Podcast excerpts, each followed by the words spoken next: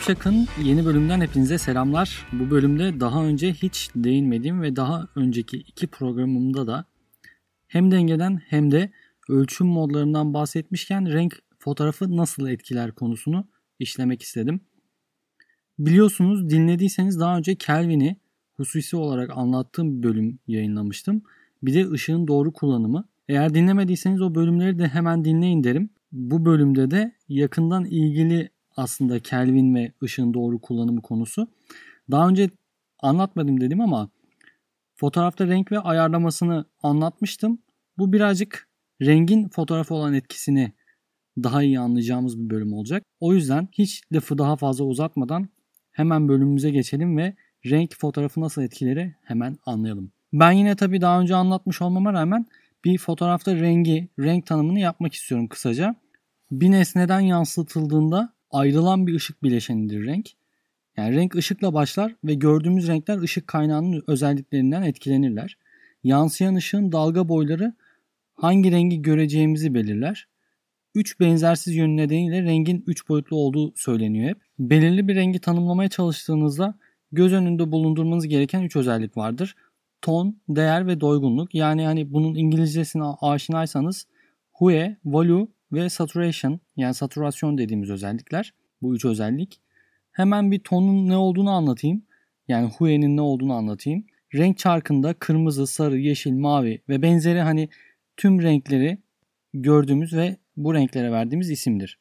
Temelde renk algısının teknik tanımıdır diyebilirim aslında. Tonlar en saf göründükleri ve sarı gibi bazı renklerin doğal olarak yani açık olduğu yerlerde yani doğal bir değere sahiptir. Menekşe gibi diğer renkler daha koyudur. Menekşe burada e, mor olarak algılayabilirsiniz. Tüm tonlar tüm değerlerde yapılabilir. Beyaz boya eklemek herhangi bir pigmenti daha açık hale getirerek bir rengi daha aydınlık bir tona taşıyacaktır. Siyah boya eklemekte çoğu pigmenti koyulaştırarak bir gölge oluşturacaktır. Yani rengin açıklık ve koyuluk özelliğine ulaşacağız bu durumda demektir. Buna da ne diyoruz? Volü diyoruz. Yani rengin değeri bir rengin açıklık veya koyuluk özelliğine value diyoruz. Doygunluk yani saturasyon buna çoğunuz saflık da diyebilirsiniz. Saflık olarak da geçiyor. Saflık olarak da biliniyor yani. Mevcut grilik seviyesidir bu da. Ne kadar az doygunsa renk o kadar gri görünür. Şimdi kameraya karşı insan gözü yani dijital kameradaki sensör ışığı gerçekte olduğu gibi kaydeder. Ama gözümüz ya da beynimiz diyelim ışığı her zaman normale döndürür ve beynimiz gördüklerini sürekli olarak telafi eder. Bir insan gözündeki fotoreseptör sayısının yaklaşık 130 milyon çubuk ve 5 ya da 7 milyon koni olduğu tahmin ediliyor. Tahmin edildiği biliniyor diyeyim daha doğrusu. Tek bir pikselin bir çubuğa eşdeğer olduğunu varsayarsak bunun insan gözünün çözünürlüğüne eşit olması için 130 megapiksel kamera sensörü gerektiğini ortalama söyleyebilirim. Ancak hikayede daha da fazlası var. Çünkü Göz bir dijital kameradan çok daha farklı çalışan bir şey. Mükemmel bir karşılaştırma olmaz o yüzden. Rengi anlamak için ışık kaynağının rengine ve öznenin kendi rengine göre belirleriz biz öznenin rengini. Dijital bir kameradaki sensör ışığı gerçekte olduğu gibi kaydediyor. Ama demiştik yani gözümüz ve beynimiz ışığı her zaman normale döndürüyor. Beynimiz sürekli olarak dengeliyor yani bu ışık seviyesini. Yani ampullerle aydınlatan bir yer olduğunu düşünün bunun içerisindesiniz. Bu ampuller aslında kırmızımsı kahverengi bir ışık yayıyor ve beyaz nesneler kırmızımsı kahverengi olarak filme kaydediliyor ya da sensöre kaydediliyor. Ama beynimiz bu ışığı düzelterek beyaz bir nesneyi beyaz bir şekilde görmemizi sağlıyor. Aynı şekilde floresan ampullerle aydınlatılan bir yerde olduğunuzu düşünün. Floresan ampuller aslında çirkin e, yeşilimsi sarı bir ışık iletiyor. Ama beynimiz yine bu ışığı düzelterek gözümüze beyaz görünmesini sağlıyor floresan ışığının. Film de yani sensör ya da diyebiliriz buna ışığı yeşilimsi sarı olarak kaydediyor. Yani floresan ışık fotoğrafların renkli olarak biraz sönmesine yetecek kadar yeşil ve sarı ışık içeriyor ya. Ama merceğin önüne magenta bir filtre kullandığımızda genel aydınlatma daha doğal ve sıcak oluyor. Bunu daha sonra ayrıntılı olarak tartışabiliriz de. E, şu anda sadece bunun olduğunu anlamamız gerekiyor. Kırmızı, yeşil ve mavi bizim ana renklerimiz. Bazı insanlar yeşilin ana renk olabileceğini inanmayı reddetseler de hala inanmıyorsak kırmızı ve yeşilin nasıl sarıya dönüştüğünü kontrol edebiliriz. Ben bunu birkaç yerde okumuştum, birkaç makalede okumuştum. Yeşilin ana renk olduğunu, daha doğrusu yeşilin ana renk olmadığını iddia eden insanlar var. Ama ana tonla dediğim gibi kırmızıyı karıştırdığımızda ne elde ediyoruz onu görebilirsiniz. Yani sarıyı elde ediyoruz. Kırmızı ışık ışınları ana renk olduğu için yalnızca kırmızı içeriyorlar. Dolayısıyla yeşil ışık ışınları yalnızca yeşil içerir ve mavi ışınlar yalnızca mavi içerir. Bunun sebebi de bunların birincil renkler olmasıdır. İkincil renkler magenta, sayen dediğimiz aslında cam göbeği olarak da e, çevrilebilir. Ve sarı.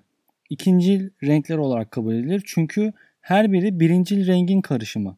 Birincil, ikincil renkleri karıştırmak size üçüncü kademe renkler verir. Yani tersiyer dediğimiz spektrumdaki tüm görünür renkleri oluştururlar. E, sadece bir süre düşünün. E, okulda ana renklerin farklı olduğunu öğrendiğimiz için bu kavram biraz kafa karıştırıcı olabilir.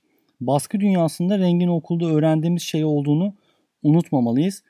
Ancak renk kombinasyonları ışık için çok daha farklı oluyor. Fotoğraf için ışın renklerini öğrenmeliyiz. Baskı için değil. Fotoğraf için ışın renklerini öğrendiğimizde ne demek istediğimi zaten yavaş yavaş algılamaya başlayacaksınız. Fotoğrafta beyaz yapmak için bir araya gelen RGB veya ışık renklerinden bahsediyorum aslında burada. Oysa hani baskıda bir araya getirilen tüm ana renkler nötr ve e, daha doğrusu nötr bir renk veya griyi oluşturuyorlar. Ya teknik düzeyde renk karmaşık olabilir tabii ki de. E, ancak sanatsal düzeyde fotoğrafın neredeyse hiçbir unsurundan farklı olarak bir görüntünün en önemli parçalarından biridir ve duyguları, ilgiyi etkileyen en önemli faktörlerden biridir.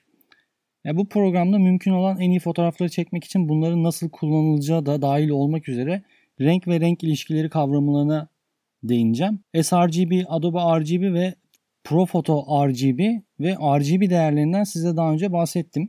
Ve hatta fotoğrafta renk ve ayarlaması bölümünü dinlerseniz e, en başta da söylemiştim. sRGB ve Adobe RGB'nin uzay gamutundaki anlamına değinmiştim. Bu yüzden rengin anlatılacak çok fazla şey var. Bu bölümü onunla birlikte harmanlayıp dinlerseniz rengi daha iyi anlamanıza yardımcı olacaktır eminim. Öncelikle hemen sıcak ve soğuk renklerden başlayalım. İki geniş renk türü sıcak ve soğuktur. Sıcak renkler kırmızı, turuncu ve sarıyı içerirken soğuk renkler yeşil, mavi ve e, menekşe rengi olarak da biliniyor ama mora daha yakın bir tonu içerir.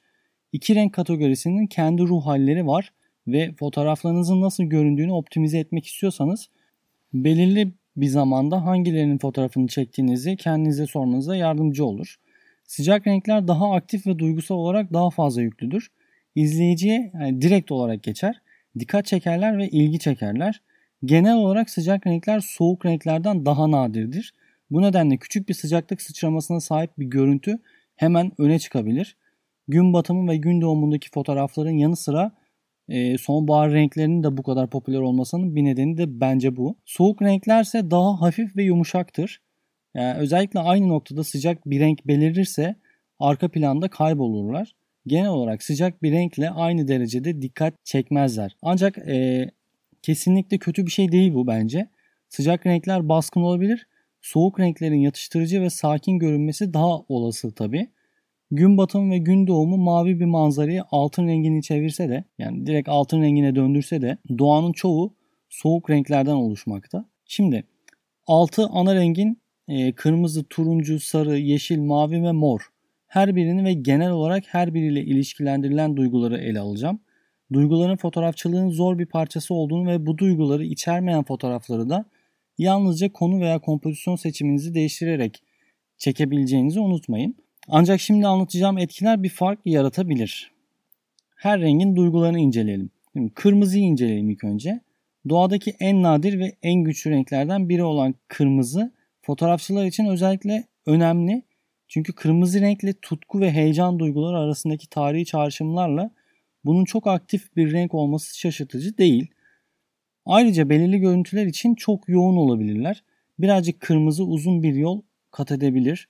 Doğada kırmızıyı da bulmak için sonbaharda yaprakları, Türkiye'nin mesela güneybatısı gibi yerlerde kırmızı kayaları veya ara sıra canlı gün batımını arayabilirsiniz. E, portre gibi diğer fotoğrafçılık türlerinde de İster kıyafet ister makyaj olsun konunuzun giydiği kırmızı renklerin göze çarpacağını asla unutmayın. Ve vahşi yaşam fotoğrafçılığında kırmızı nesneler bir ağaç kurbağasının parlak gözleri olabilir ya da gün batımında yoğun kırmızının önünde bir çıtayı çekebilirsiniz mesela. İkinci rengim turuncu. Kırmızı rengi kıyasla doğada daha yaygın olanlardan bir diğer renk de turuncu renktir.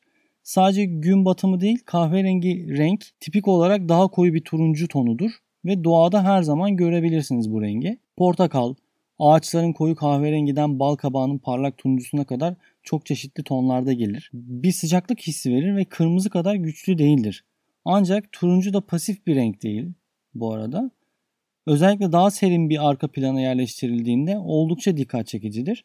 Bana göre her zaman biraz macera içeriyormuş gibi de geliyor turuncu rengi. Ee, sarı renk üçüncü rengimiz sarı renk. En parlak ve en iyimser renktir diyebilirim. Özellikle turuncu veya yeşille bir karışım olarak değil de kendi başına göründüğünde çok parlak olduğunu anlayabiliriz. Ancak dünyada en çok gördüğümüz bu harmanlanmış sarı, parlak yeşil çimen ve canlı turuncu gün batımları bile neredeyse her zaman sarı bir bileşene sahip. Öte yandan ona göz kulak olursak sarıyı yine de doğada kendi başına bulabiliriz. Kum, sonbahar yaprakları ve hatta günün belirli saatlerinde güneş bile parlak sarı renktedir. Ve hedefinizin e, pozitiflik ve heyecan duygusu olduğu fotoğraflarda iyi sonuç verirler. Kırmızı ve turuncu gibi sarı da sıcak bir renktir ve göründüğü anda göze çarpar. Yeterince yakından bakarsak da onu fotoğrafçılığımıza dahil etmenin yollarını bulabiliriz. Hemen dördüncü rengimize yeşile geçelim. Mavi doğada en yaygın renk olmasına rağmen su ve gökyüzü sayesinde yaşamla en çok ilişkilendirdiğimiz renk yeşildir. Şimdi mavi ile girdim ama yeşil dedim. Mavi bizim doğada en çok gördüğümüz renktir ama e, yaşamla en çok ilişkilendirdiğimiz renk de yeşil. Tekrar anlatma gereği duydum.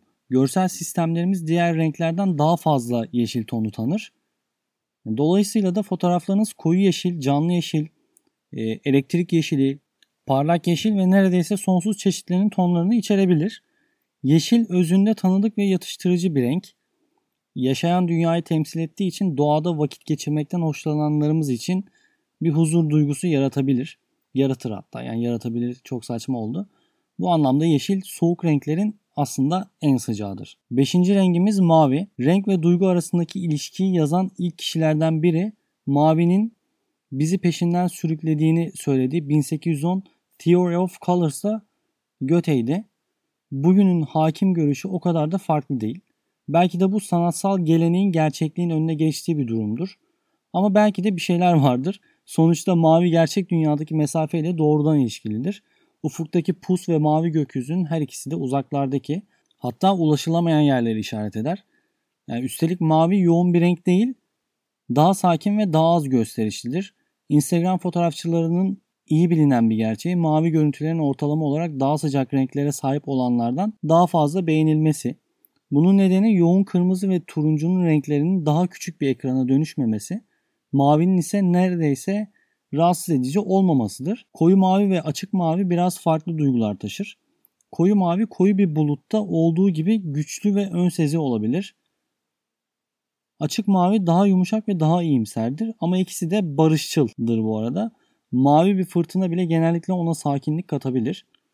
Doğada hem gökyüzünde hem de sudaki en yaygın renk olarak çektiğiniz fotoğrafların çoğunda mavinin duygularını bulma şansınız yüksektir. İster sakin, derin bir görüntüdeki tek renk, ister sıcak bir rengin dikkat çekici gücünün arka planı olsun. Mavi bir fotoğraftaki duygusal mesajların çoğunu başarıyla tamamlayabilir. Menekşe 6. rengim doğada saf haliyle genellikle yalnızca çok özel gün batımı veya çiçeklerde bulunan belki de en nadir görülen renklerden birisidir.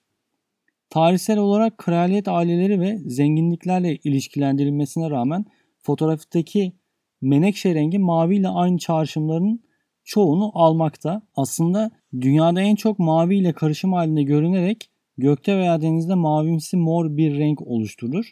Menekşe rengi bir huzur duygusuna sahip hoş ve genellikle beklenmedik bir sakinlik verir. Açmış acı bakla çiçekleri gibi e, bu nadir rengin bir görüntüsünü fotoğraflama şansınız varsa eğer en iyi şekilde yararlanmanızı tavsiye ederim. menekşe fotoğraflarınızı öne çıkaracak kadar sıra dışı bir renktir. E, hemen renk uyumları ve renkle ilişkileri anlatayım. E, tek tek renkler kadar etkileşim biçimleri de önemli. Bu basit renk kontrastlarından karmaşık armonilere kadar değişen bir şeydir. Gerçek dünya neredeyse sonsuz renk çeşitliliğine sahip. Bu ilişkilerin bazıları diğerlerinden daha iyi çalışıyor ama tam olarak istediğimiz sonucu elde etmek için biraz alıştırma. Yani çoğu zaman sonradan işleme yapıyoruz işte. Yani editleme işlemi yapmamız gerekiyor. O yüzden sıcak ve soğuk renklerin birbirleriyle harmanında biraz editleme işlemini dediğim gibi dikkatli yapmakta yarar vardır. Şimdi bu programda şimdiye kadar birkaç kez bahsettiğim gibi sıcak ve soğuk renkler arasındaki fark çok önemli. Her iki türde aynı fotoğrafta açıkça göründüğünde ilgi odağı olabilecek güçlü bir renk kontrastı oluşturuyorlar. Klasik renk teorisinde her soğuk rengin tamamlayıcısı yani tersi sıcak bir renktir. Ve bunun tersi de geçerlidir. Kırmızı ve yeşil tamamlayıcıdır. Turuncu ve mavinin yanı sıra sarı ve menekşe de öyledir. Birbirini tamamlayan renklerin önemli bir kısmı siyah ve beyazı yan yana getiren bir kompozisyona benzer şekilde bir fotoğrafta yan yana yerleştirildiklerinde içsel bir kontrasta sahip olmalarıdır. Tamamlayıcı renkler ve bunların diğer ilişkileri de var tabi. Yani 3 ana rengin kırmızı, yeşil ve mavi kombinasyonu gibi diğer birkaç renk ilişkisinin çekici olduğunu da söyleyebilirim. Aynısı az önce listelediğim o sarı, turuncu veya mavi, yeşil gibi kendi tamamlayıcılı olan renkler için de geçerli. Bu daha karmaşık renk uyumlarının genellikle güzel ve duygusal olduğu fikrini bir kenara bırakamasam da gerçek şu ki 3 veya daha fazla rengi tartışırken bu tartışma oldukça karışık olabilir. Basitçe söylemek gerekirse de gerçek dünyadaki renkler resim gibi değildir. Çoğu durumda eşit kırmızı ve turuncu parçalarla uyum sağlamak için mükemmel bir mavi yeşil seçemezsiniz. Gerçeklik bundan daha da karmaşıktır. Renk uyumları ve ilişkileri hakkında daha derin tartışmalara girmek istiyorsanız eğer bunu yapmanın hiçbir zararı yoktur tabi ve potansiyel olarak bazı ilginç bilgiler öğrenilebilir. Ama benim ana tavsiyem sadece önünüzdeki sahneye bakmak ve renginin gözünüze doğru görünüp görünmediğini fotoğraflamaya çalışmaktır. Bu kesin olmaktan uzak olmakla beraber ancak fotoğrafçılıkta içgüdüsel de bir duygu. Gerçek dünyada bulamayabileceğimiz, daha doğrusu bulamayacağımız bir ideale uymaya çalışmaktan daha fazla değer taşır. Tek istisnada görüntünüzdeki renklerin tonunu ve doygunluğunu değiştirmek için biraz daha fazla esnekliğe sahip olduğunuz işlem sonrası aşamasındadır. Yani editleme aşamasında. Bu durumda fotoğrafı ya bir renk çemberi tanımıyla ya da daha büyük olasılıkla sadece gözünüze güzel görünen bir şeyle iyi, uyumlu bir şekilde düzenlemek için zaman ayırmaya değer olduğunu düşünüyorum. Sonuç olarak renk fotoğrafçılıktaki en derin konulardan biri ve duyguları o kadar güçlü bir şekilde taşır ki mümkün olduğunca onun özelliklerini bilinçli olarak düşünmeye değer bence. Sık sık kendimi bir fotoğrafı çerçeveye hakim olan tek bir renkle olabildiğince basit ve bileşik hale getirmek için çalışırken buluyorum. Veya koşullar uygunsa sıcak soğuk bir ayrım aramadan yüksek kontrastla çekim yapmak gibi çok fazla dikkat çeken fotoğraflarla da sonuçlanan işlemler yapabiliyorum. Bununla birlikte günün sonunda renkle ilgili en önemli kısım sadece gözlerinize iyi görünen şey. İster sağda ister post prodüksiyonda seçtiğiniz renklerin kişisel tarzınız üzerinde büyük bir etkisi vardır.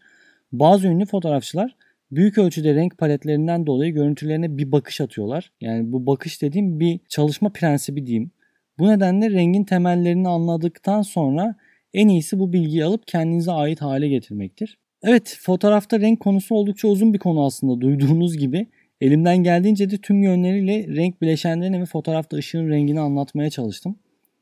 Eğer aklınıza takılan ya da sormak istediğiniz herhangi bir şey olursa bana UG Sengul ve Sipsakpot Instagram linklerinden ulaşabilirsiniz. Tüm soru, görüş ve önerileriniz için de sipsakpot.gmail.com adresine mail atmayı unutmayın. Işınız bol olsun. Bay bay.